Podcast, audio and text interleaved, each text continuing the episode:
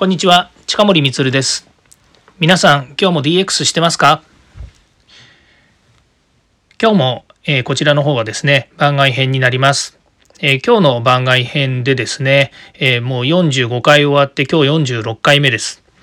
で、え本編の方もですね、え12回が出ておりまして、今度の水曜日で13回目が出るような感じになっています。毎日毎日ですね、少しずつ、えー、皆様にですね、えー、DX、IT、デジタル、こういったですね、情報をお届けしています。さて今日はですね、ちょっと視点を変えてですね、え、私がいつも、えー、企画をしたりですね、事業上で、えー、いろんなアイデアをですね、え実装する、まあ、構築していくというような時にですね、どんな方法で、え私自身がですね、具現化しているのかっていうとこについてですね、えちょっとだけお話ししたいなというふうに思っています。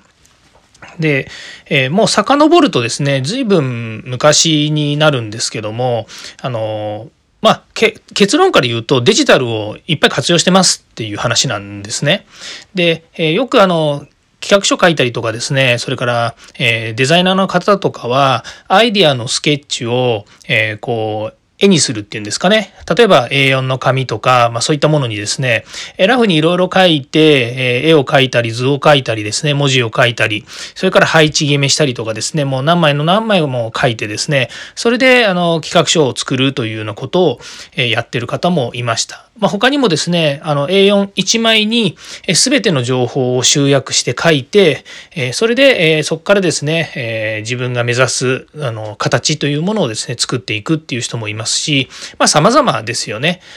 当然ですけど、大規模なインフラが関わるような、え、巨大な仕組みっていう風になるとですね、それはそれで、ま、細部にまでこだわって書こうとすると、やっぱり、あの、まあ、何ページにも何冊にもなっちゃうような本ができちゃうようなですね、そんな情報量になりますし、まあ、簡単に、えー大きなラフだけ書こうということであればですね、本当にま A4 の紙1枚でですね、えっ、ー、と、図を書いたりということでまとめるっていうこともあると思うんですよね。で私はどういうふうに考えてやるかっていうとですねなんか頭の中でこういうことやりたいなっていうイメージができるともうですね勝手にですねパワーポイントとかそういうスライドにですね、えー、項目だけババババって書いちゃうんですね。でそのまんまパワーポイントの あの、えー、数ページにわたってですね、えー、書きたいことを書いちゃうと。で、そっから体系化して落としていったりとかっていうことをするんですね。で、まあ、これが一つのやり方。それからもう一個、何て言うんですかね、その俯瞰的に何かこう考えるっていうことを、なぜそういうふうにしてるのかっていうとですね、実はそのマインドマップっていうのを使ってるんですね。で、これもですね、遡るとですね、今から20年ぐらい前にマインドマップっていうものに知り合ってですね、で、まあ、その時はあの、私 IT 分野にいたので IT のツールというかですね IT のツールで、まあ、マインドマップを使ってるっていうですね、まあ、そういったグループがあったんですけど、まあ、そこからですねマインドマップって何だろうなというふうに調べていったらトニー・ブザンさんがやっている、まあ、やっているとか提唱したマインドマップという考え方ということがあってで、まあ、かれこれさ、えー、そこからは遡らないんですけどかれこれですね昔にあの日本でマインドマップがこう普及していった時ですねあの OECD っていうですね、え、フィンランドメソッドっていうのがちょっと流行った時期があるんですけどその時にですねそのフィンランドがやっぱり学生のな学生というのは小学生なんですけど非常にですねあの優秀な方たちを輩出するっていうまあある意味そのそういった何て言うんですかね考え方とかプログラムというかですねフィンランドメソッドっていうのがあったんですね、まあ、細かいことちょっと忘れてしまいましたので全てお伝えできないんですけどその中でマインドマップを使っているっていうことを言われていてでこれマインドマップが何かっていうことについてはですねちょっとすいませんあのググっていただいて調べていただければと思うんですが、まあ、簡単に言うと中心にあの、なんかキーワードですね。その自分が思い浮かべたキーワードを中心に据えてですね、まあ、そこから放射放射線上に伸びていく中に、キーワードを当てていったりとか、それからそれに関連する絵とかですね、それからイメージっていうものをこう書いていって、で、それがまあ、いろんな色を使っていいんですね。えっと、放射線の一つ一つはですね、赤とか緑とか青とかっていう風になるんですけど、まあ、そこから伸びていく放射線も同じ色を使うんですけど、ただカラフルにですね、あの、どんどんどんどんこう書き進めていって、まあ大体枝分かれしていくっていうのが、まあ、えー、そうですね、4世代ぐらいまでで、えー、広げていくとですね、結構大きな、まあ、ピクチャーというか絵になるんですね。これ一回どっかであのググっていただければ出てくるので見ていただければと思うんですけどあの何が言いたいかっていうとですねそのマインドマップっていうあの手法を使ってですね実はえー、大体まあ10分でも15分でも書いてるとですねものすごい脳みそが整理されるんですよ。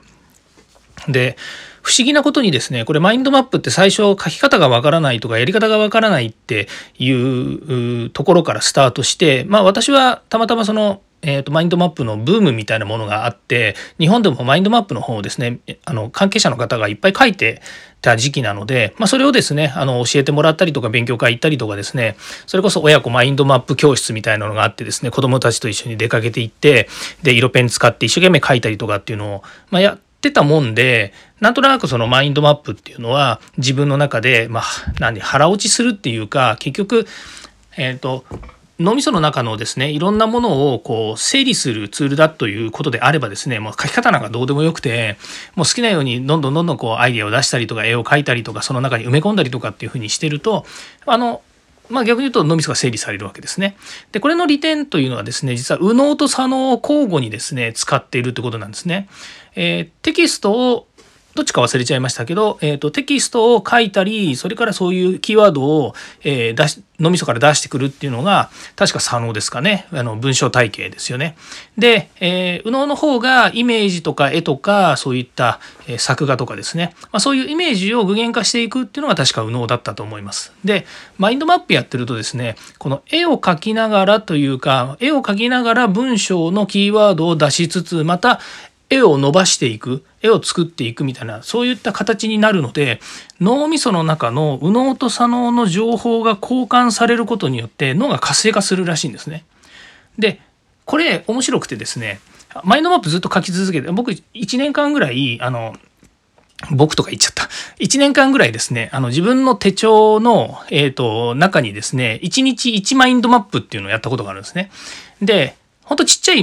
ちっちゃいのでです一日の出来事をマインドマップで全部まとめていくっていうことをですね1年間ぐらいやってたらですねあらなんと、えー、何にもしないでもマインドマップができるようになっちゃうんですね。できるようになっちゃうって何かっていうと頭の中にマインドマップが書けるようになっちゃうんですよ。